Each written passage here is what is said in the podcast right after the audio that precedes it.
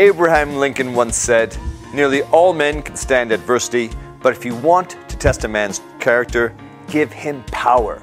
You will come across leaders who abuse and misuse their authority, but that isn't an excuse to disrespect leaders in return.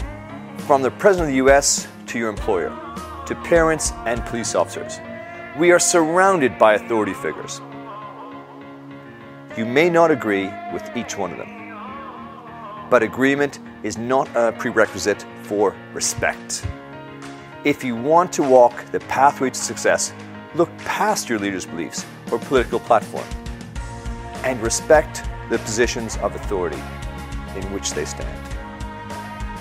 I'm David Brett Williams, and this is Mentoring in a Minute.